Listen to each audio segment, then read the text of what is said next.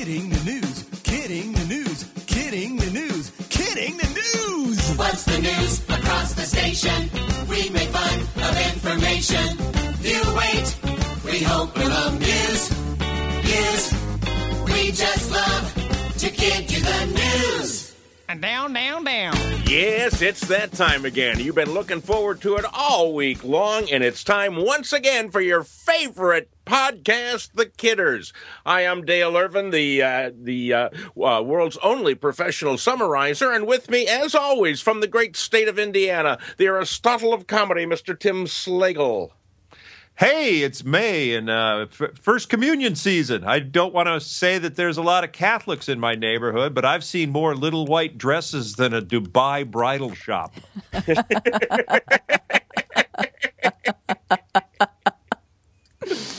and of course the third part of our kidder triangle the lovely the uh, the talented the high priestess of of conservative comedy teri o'brien I love being part of this threesome, guys. Hey, did oh you man hear? say that again i just want it on record Did you, did you hear that uh, Bill Clinton is writing a book with James Patterson, the novelist, and the book is supposedly going to be called "The President Is Missing"? And I was thinking, have you looked in that little room off the Oval Office there? I can I can see him and Patterson writing together. Come on, put in more babes in this book. yeah, because Clinton's thinking ahead to the movie, and he wants to be there for the casting call. There's going to be quite a casting couch there. and and in the meantime, Hillary is auditioning for a part in Wizard of Oz. Guess which one? All right, we've got some stories. This is going to be the episode, uh, my friends, that makes the listener sit up and go, "Ew." because uh, they're, they're, they're all rather questionable stories, but I think they're darn interesting. And the first one comes to us from Denmark, where the fine people over there are have produced a new novelty beer, and it's called Pissner, which is like it's like Pilsner if you take the L out of it.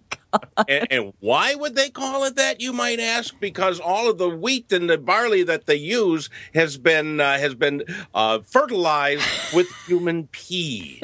It strikes me that this saves a lot of time, right? I mean, because the beer, you know, it goes, that's right where it ends up anyway. So, Well, they, yeah, they, they said that they're they're working on a new uh, hipster beer, which is the ultimate, you know, sustainable thing because you drink it, you pee, you grow some more. there you go. Apparently, they harvested the urine at a music festival. Now, to me, that sounds dangerous. it's because uh, uh, it's going to be a lot of recycled Molly in the beer.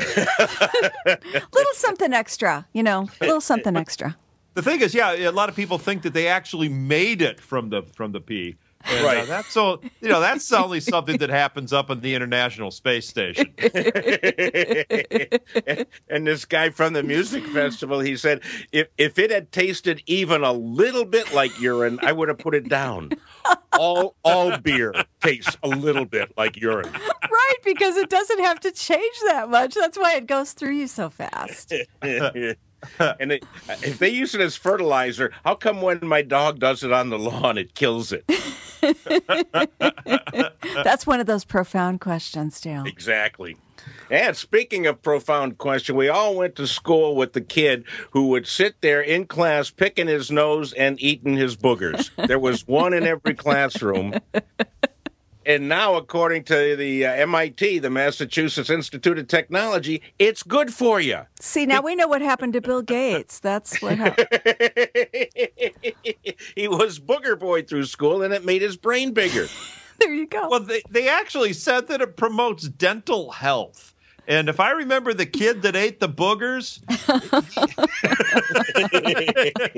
he didn't seem to have the healthiest teeth. I think I think it's great though because they're working on all kinds of products. I can't wait. You know, hand me over some of that mucus chewing gum. I just can't wait for some of that. I'd like some McNuggets and some fried boogers, please. I think it'd be good for me. and the guy said that you know, uh, first of all, it can it can it can protect you against respiratory infections, stomach ulcers, even HIV, and ever getting a date if you eat. Unbelievable. People that eat their boogers are healthier, happier, and probably in better tune with their bodies. Oh man, it's just wrong. It is just wrong.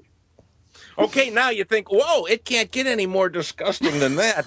Well, wrong. Oh, Captain, we've got a beauty. Comes out of China.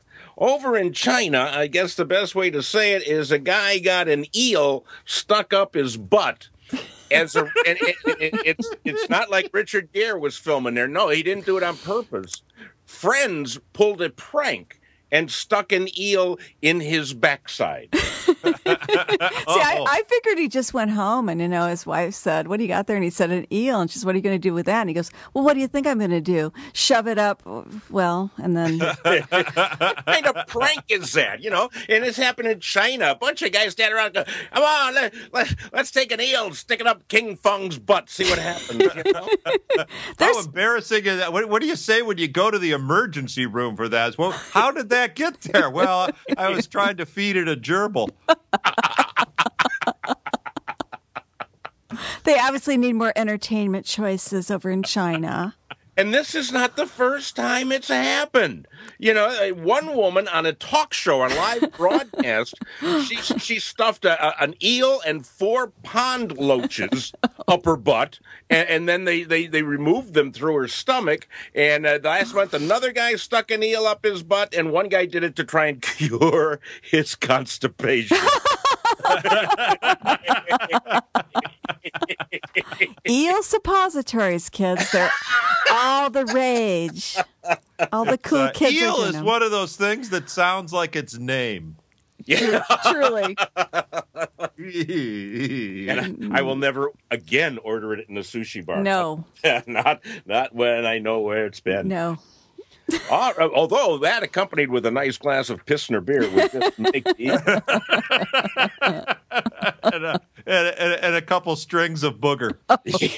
That's dessert. I will never eat again. Booger fresh. All right.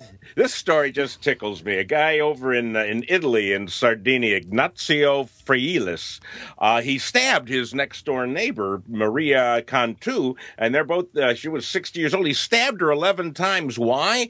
Because she had a parrot that she taught to insult him and left it in the window all day yelling out at this guy, making disparaging remarks, you know.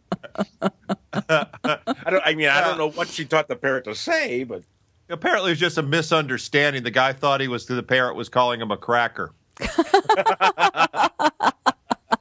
I he should have taken it out on the parrot, right? Like that Monty Python. Then it would have been an ex parrot, but no, he takes Well, it that's out on the like- woman. Yeah, but that's kind of like that's kind of like beating up the dummy rather than the ventriloquist, isn't it? I can I can just see I'd, I'd like to just train the parrot for this job, you know. So he's sitting in the window, the guy comes out on his porch and the parrot's like, Dickhead alert, dickhead alert. She should have told him that the parrot had Tourette's. You know, that the parrot is just saying he walks by and the guy just goes, "Son of a bitch, son of a bitch." You know, and it's just like, you know, I mean, I can't help it. He's, you know, he's got a medical condition. What can I say? I, I actually have a parrot like this in the tiki bar, which was rebuilt this week, so it'll be ready for our broadcast very, very shortly. But uh, I have a, I got somebody sent it to me, and then I bought others online. I think it's called Dirty Polly or something. Google it. and the parrot is action, uh, you know, uh, active, motion activated. So you walk by and it goes, "Hey, baby, show me your tits."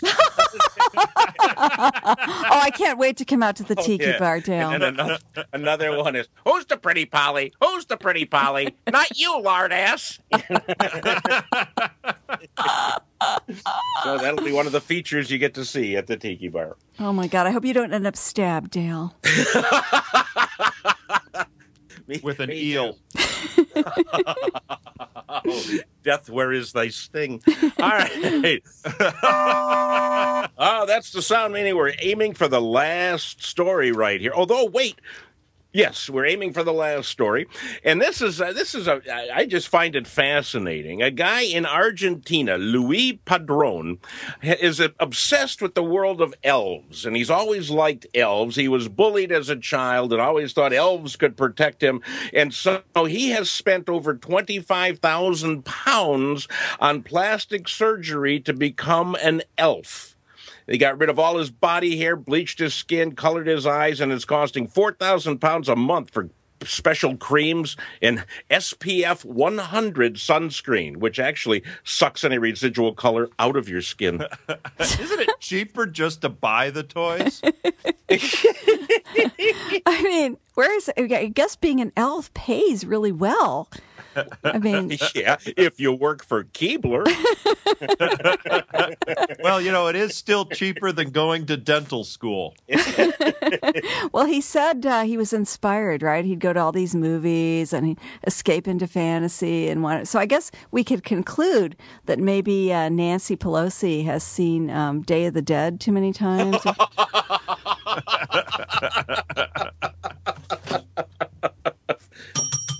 There we go. All right.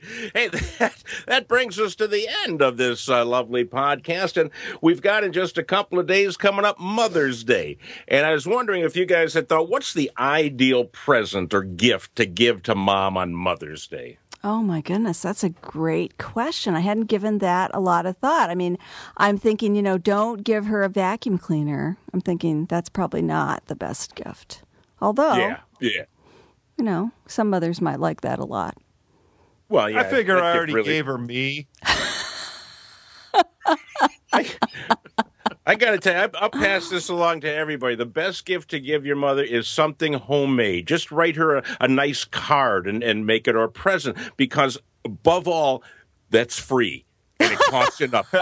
So, you know, and mom will think it's great and it, it's free. So, there you go. I don't think that works after you're seven.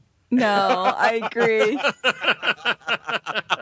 I'll be you'll be lucky if you end up with this card, that card where that eel was, if you do that. Send mom this podcast. That'll make her day. She'll Yeah. love that. Well, Yeah, speaking of speaking of that, if you want to, and she has an iPod or an iPhone, you could send her over to iTunes and she could get it there, right, Dale? Yes, you can, and under the Kidders, or you can can subscribe at kidders.podbean.com. Yeah. And you can And uh, if you you're can- like most kids, uh, you you you probably operate your mom's computer for. You can subscribe for her There you go. next time. next time she gets locked out of her email. While you're resetting the email password and the Facebook password, you can have her listen to the show. And if all else fails, I suggest a six pack of Pissner beer. So that's it for us. Bye from me. Bye from you guys. Good night, Pablo. See you guys. Have a great Mother's Day. You too. Bye bye. Kidding the news, kidding the news, kidding the news, kidding the news. What's the news across the station? We make fun of information. You wait, we hope we'll amuse. We just love to kid you the news. And down, down, down.